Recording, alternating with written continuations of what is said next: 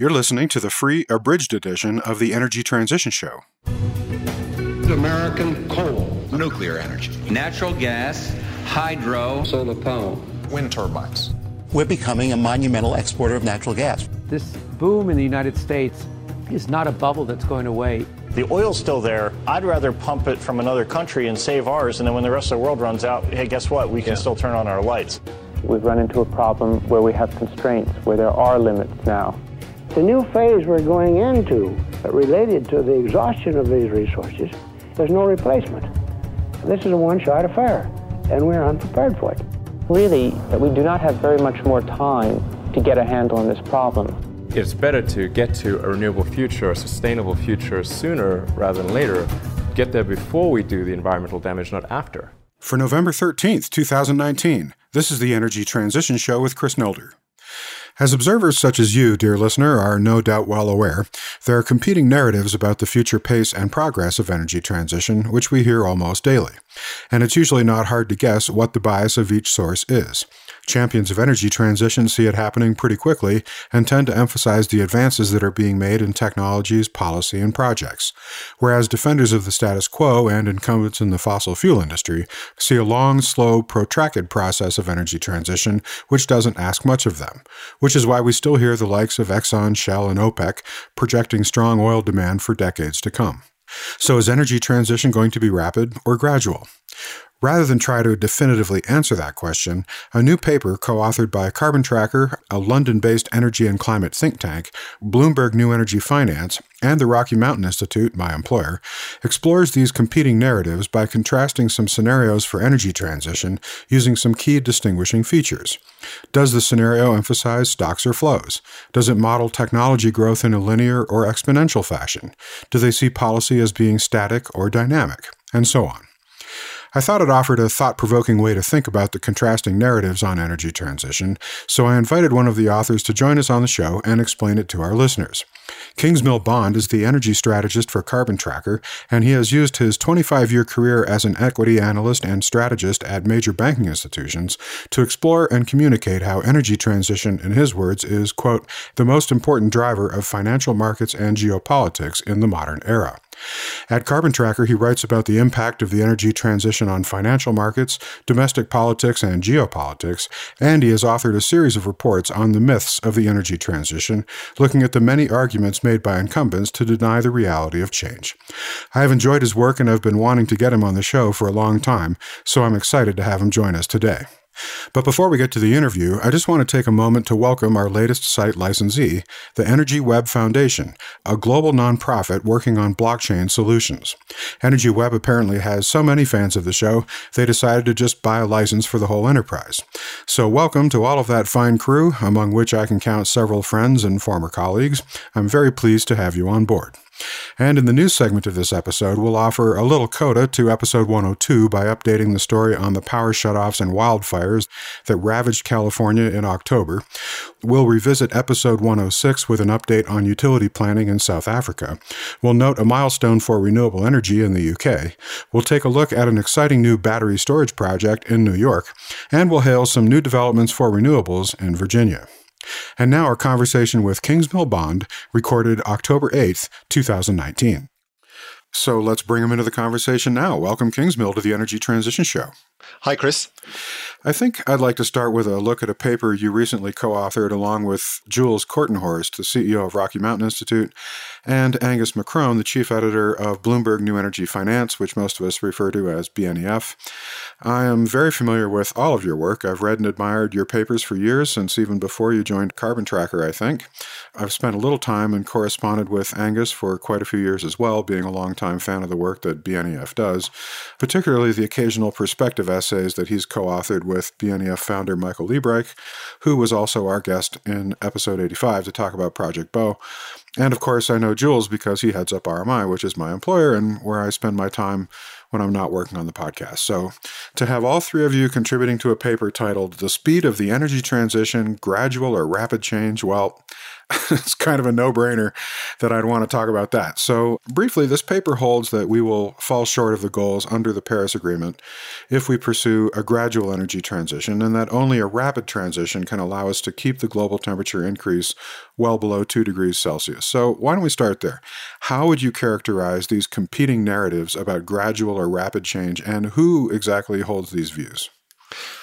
So the gradual narrative says that the future of the energy system will be about the same as the past. It's a kind of business as usual narrative. So we need more coal, more gas, more oil, and emissions will carry on rising, but we won't hit the goals of the Paris Agreement. And this, as you would expect, is really the narrative of the incumbents because of course it lets them carry on doing what they do best. In contrast, the rapid narrative is very different. It says that the future of the energy system will not be the same as the past, that the energy sector, like so many before, will be disrupted by rapid technological change, backed up by policy in the emerging market energy leapfrog, that will have a chance of keeping the world below two degrees, but it will be very disruptive for incumbents because demand for coal and then oil and then gas will peak and decline. And this is a view which tends to be held by outsiders to the system. Again, as so often in transitions, it's outsiders who have a better view than insiders. Yeah. Okay. So all of the major energy agencies and forecasters use scenarios to explore how the future might unfold. And these are usually built on assumptions around energy prices or global energy supply or demand or a particular set of climate policies or something of that sort. And if you look at these forecasts, especially the ones from the oil companies, you'll see uh, what you just said there. You know, they, they have a very gradual view of energy transition. So, why did you decide to approach this subject from the perspective of contrasting narratives? Which essentially reflect how different groups of people think about climate change and the project of energy transition, rather than approaching it from this more empirical basis that scenarios are usually built on. I think the reason why is because we kept on running up against people who would say, well, I have looked at all of the different scenarios and they all say the same, which is that we have a very slow change. Yeah. And then when you asked further, it turned out that they were the scenarios of each of the different oil companies and OPEC and the EIA. And actually, we wanted to point out that there are indeed two narratives here. And I think the other reason we elected for this approach is because we wanted to avoid getting sucked into a kind of spreadsheet war where people were saying, well, my spreadsheet says this and your spreadsheet says that, and who really knows? And we wanted to draw out the really big picture differences between the two approaches. And that's what we sought to do here. I wonder if there's a political element to that. I mean, surely there is. Not only should we not be just falling into a hole of spreadsheet wars, but we should not be falling into a a tribal framing either, right? So, how do we work around those things? So, I agree with you. I mean, it seems to me quite strange that energy has been sucked into the culture wars because ultimately we have one planet, we all want the same thing, which is a healthy planet to live on. And it's quite unhealthy and unhelpful for this discussion, which should be really quite collegiate and we should all be aiming to achieve the same thing, to be sucked into such aggressive debates. So I think, again, what we've sought in this analysis to do is to take out all of that kind of debate and quite dispassionately look at the different arguments on the two sides. Great. Okay, so let's explore these narratives a bit, and we'll use here the framing of the four key factors that you laid out in the paper. The first one you call what matters, stocks or flows. So, how do these two narratives rate what matters? So, the gradual narrative focuses on the areas where it's going to be hard to transition. So people talk a lot about winter heat and airlines and pet chem and so on. And the argument then is that we will need a complete system change before we can talk about an energy transition. So, if you like, renewables will have to get to a market share of at least 50%. And that clearly is going to take a very, very long time because fossil fuels are 80% of global energy supply today. And it seems quite clear from the perspective of the gradual narrative that this is long and slow and difficult. The rapid narrative, in contrast, focuses on marginal change, the moment at which renewables supply the change in demand.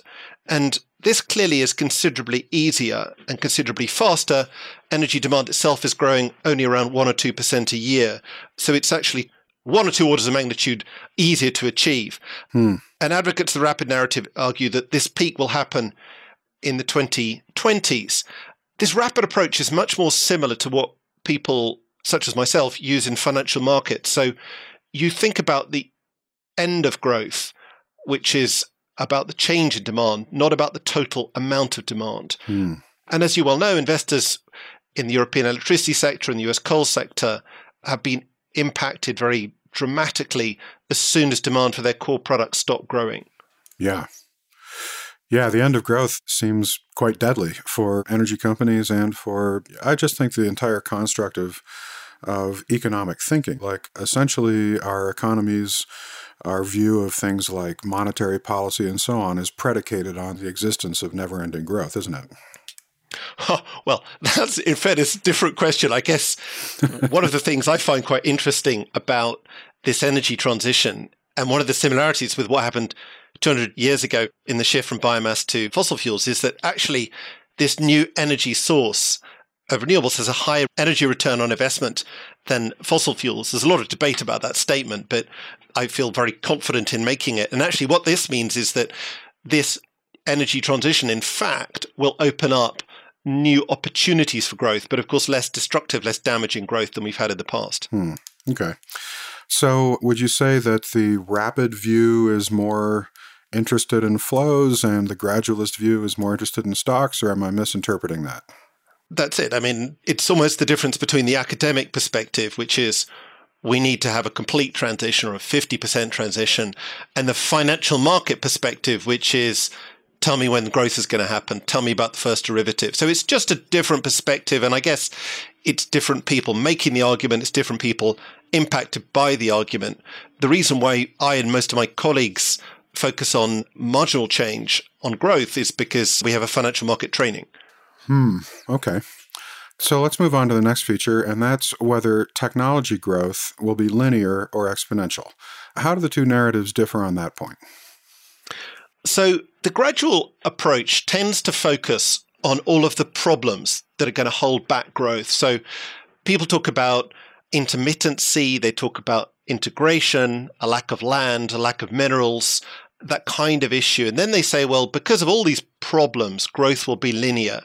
And they then say, well, look, we installed 100 gigawatts of solar panels, for example, in 2018, and we're going to carry on installing about 100 gigawatts a year for the foreseeable future for the next 10 years. So it's growth, but it's just linear growth. Now, the rapid approach is completely different. It says that the costs of renewable energies are enjoying technology learning curves, that the growth is on S curves, and that's similar to what we have seen in the diffusion of the technologies, be it the car to 1910, TV, mobiles, the internet.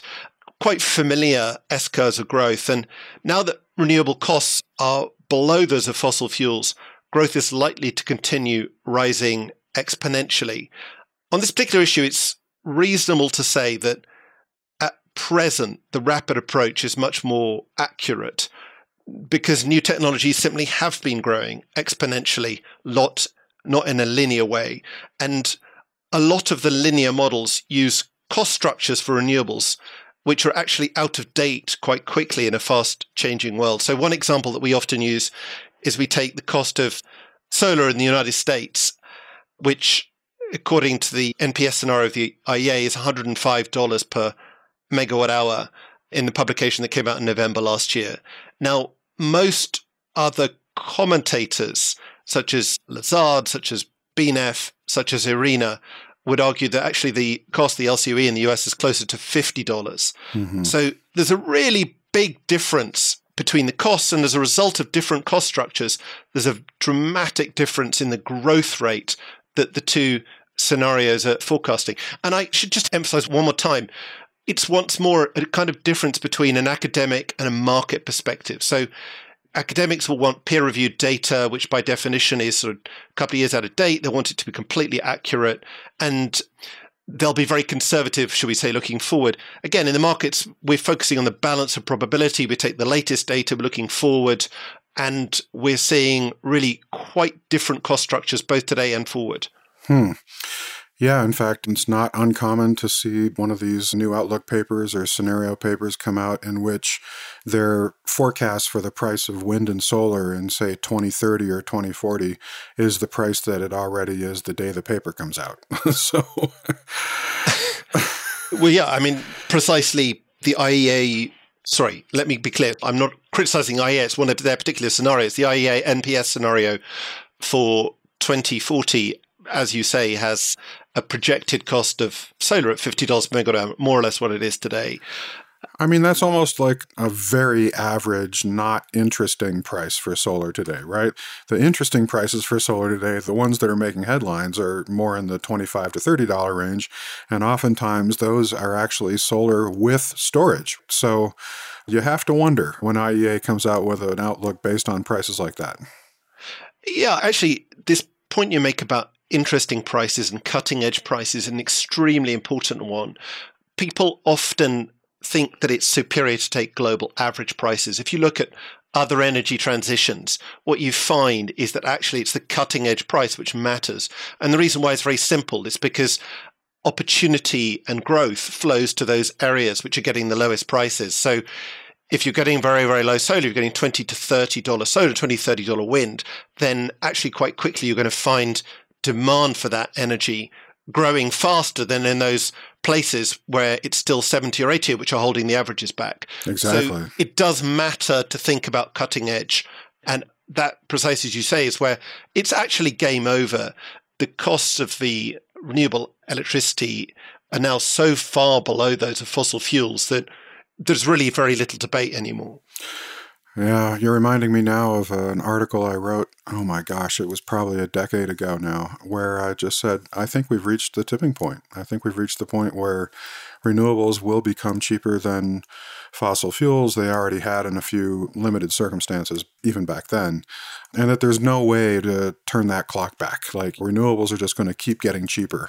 And there's no way that fossil fuels are ever going to get an edge again or capture the marginal demand, which is, I think, what you were just talking about there. You know, it's the lowest, newest PPA price that's going to capture the marginal demand in many cases.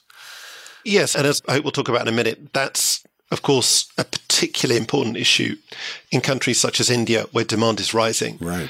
I should say, by the way, if you were making these arguments 10 years ago, that was very far sighted. Well, Michael Liebreich was quick to join me, so I had that company anyway. yeah, it's very impressive because I remember even six or seven years ago trying to make arguments like this and just being really quite uncertain because there were many, many counter arguments at the time where we weren't clear. Maybe it was Chinese manufacturers who were artificially keeping prices low. Maybe it's all about subsidy. Well, you recall, Chris, very well how it used to be. And now most of those arguments are behind us. Yeah, yeah. Yeah, even though there are still lots of agencies like EIA that, if you read deeply into their forecasts, you don't really see a recognition of that yet, I don't think. Yeah, that's quite strange. And that's again why we felt it was important just to focus on the facts of the case. You know, you've always got to ask forecasters if you're forecasting relatively low growth for renewable energy technologies, then what cost structure are you using when you make those forecasts? Yeah. All right. Well, the next feature that you explored on this question is whether the two narratives see policy as being static or dynamic. So, how about that question?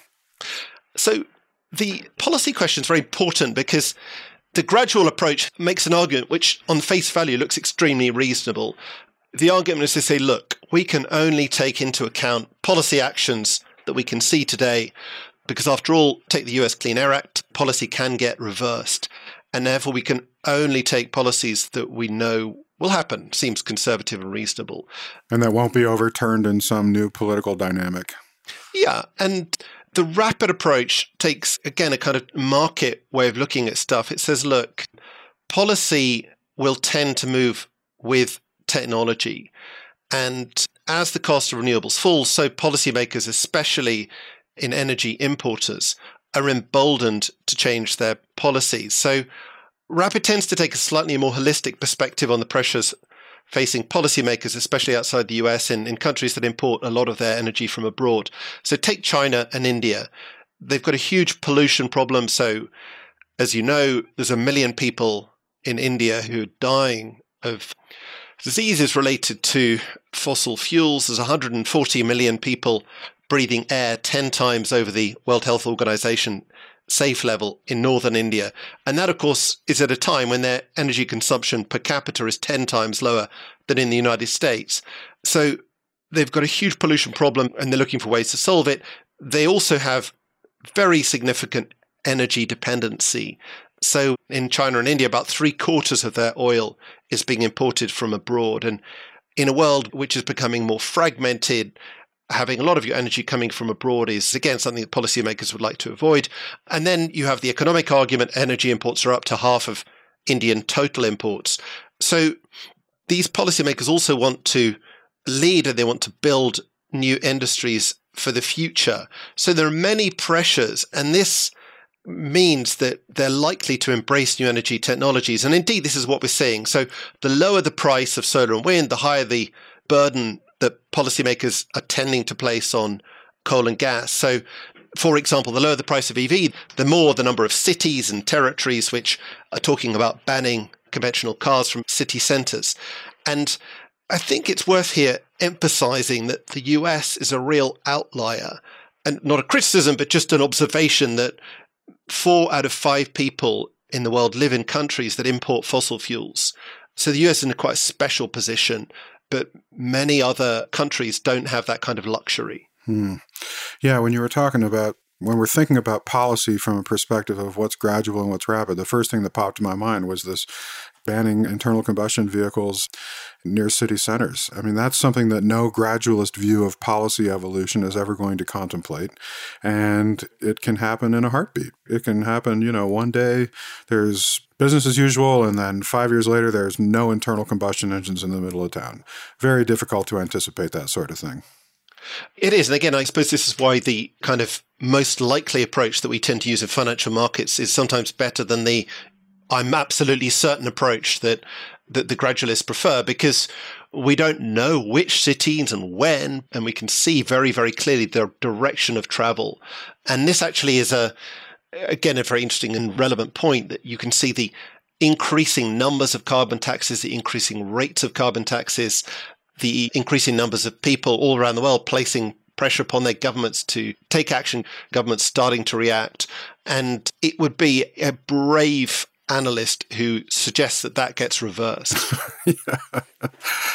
You know, you're also reminding me now. I had the privilege of being a minor contributor to a recently published paper in the literature on how we deal with uncertainty in energy forecasting. And we talked about black swans and sort of dead swans, you know. And I think this is a highly relevant question here as to how we deal with these uncertain even hard to establish probability on outcomes, but still highly impactful ones. Yeah, I was debating this issue with my colleague Harry Benham the other day, and he made a very good point. He said, look, almost all black swans are going to be events which speed up the transition. So that is to say, if you get shocks, or weather shocks, or financial shocks, or physical shocks, then they're highly likely to encourage policymakers to act and innovators to innovate in financial markets to continue to shift capital. And it's quite hard to think of a black swan which would retard an energy transition. Yeah, no, that's right. I think the surprises are going to favor the disruptors. Yes. Yeah. I'm also thinking now about this sudden rash of natural gas bans for new construction that's starting to sort of sweep the United States here.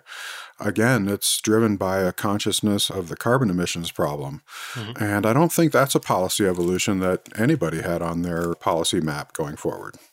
No, and I think you are likely to see that being replicated in other locations, again, I talk a lot about China and India, but as the cost of the alternatives falls, then that emboldens policymakers mm. to take what is actually a very popular choice in almost every country in the world, which is to replace fossils with renewables. And, and what policymakers then find is that it's not only is it popular and cheaper and quite quick, but it solves, as I say, these energy import problems, the pollution problems, and gets them re-elected.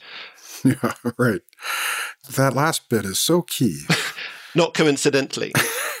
and you know, that's something you never see called out in a forecast from IEA or EIA. Interesting. All right. So finally, you examine the different ways that these two narratives view the pathways for emerging markets and how they will power their economic growth while we're supposed to be leaving fossil fuels behind and deploying renewables instead. So, what are some of the key differences there?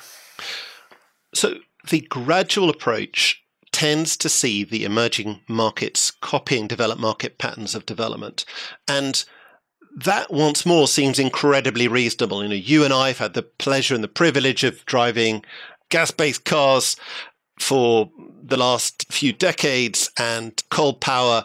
And why shouldn't the people of the emerging markets have the same privilege? And they argue that fossil fuels are the key to development, and as we develop, so must the emerging markets. That's basically the argument. Again, seems extremely reasonable. The counter argument, the rapid argument, simply says look, the emerging markets in this, as in any area, will simply take the best and cheapest technology to meet their growing needs for electricity and transport. And increasingly, that technology is renewables because they're cheaper, they're cleaner, they're faster, and of course, they're domestic. So the analogy, as you know, is often made with the emerging market telecoms leapfrog. Why would you go to fix when you could go straight to mobile? Why would you use technologies which are outdated? So whilst emerging markets will of course continue to use some fossil fuels, the argument then goes that actually all the growth is going to come from renewables. And if you look at the kind of policies being put forward by the governments of China and India, some of these sort of cities like Shenzhen driving completely on electric buses and electric taxis, you know, the desire of India to have only electric vehicle sales after 2030, and the desire of all of these countries to shift away from pollutive imported energy sources, you very quickly get the kind of sense that actually this emerging market energy leapfrog not just is likely to happen, but must happen. We hope you've enjoyed this free sample of the Energy Transition Show. Our full episodes cover much more and are generally at least an hour long. In addition to two full new episodes each month, subscribers can also view interactive transcripts of our interviews and explore our extensive show notes with links to all of the research resources and news items for each episode. Our subscription podcast works in all podcast apps and players, including iTunes, and is downloadable. The first 33 episodes of the Energy Transition Show were free and always will be, so if you want to see what our full shows contain, feel free to check those out. Then we hope you'll become a member and support our show. In order to bring you the most unfiltered, unbiased, honest information we can produce, we have elected not to take any sponsors or advertisers. 100% of the revenue that makes the Energy Transition Show possible comes from listener subscriptions. To become a subscriber and enjoy our full offerings, just point your browser to energytransitionshow.com and click the Become a Member button. There are several ways to become a subscriber. Annual subscriptions, which include full access to our entire back catalog of full length episodes, are just $60 a year or $5 a month.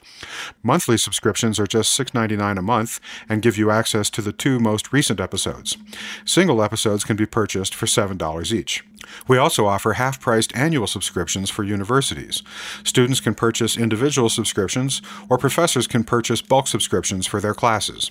Numerous educators now use the Energy Transition Show as coursework, and their testimonials are available on request. And finally, we offer site licenses with group discounts on annual subscriptions for all members of institutions, such as corporations, nonprofits, and universities. So join us today and support our ad free, hormone free, organic, handcrafted, artisanal podcast featuring high quality, cutting edge interviews and news about the most important story of our time energy transition. And Now, a quick look at some recent news items. Item 1. When we recorded our conversation with Michael Wara in episode 102 way back in early July, I had no way of knowing that PG&E would shut off power to 800,000 accounts, affecting several million people on October 9th, as it de-energized its transmission lines in order to reduce the risk of sparking more wildfires, but that's what happened. And this first large scale use of the strategy revealed that it needs considerable improvements before customers will be adjusted to their new reality. Many people were caught unprepared by the shutoff announcement, and some areas experienced chaotic scenes of panic as people cleared the shelves of their grocery and hardware stores and lined up in long queues at gasoline stations in last minute attempts to get ready to be without power for several days. Even civil service agencies were caught unprepared as crews scrambled to figure out how to keep the lights on in a Bay Area tunnel serving a major highway, and a city water department told their customers to be prepared to lose water service as well because they had no backup plan to keep the pumps running without power.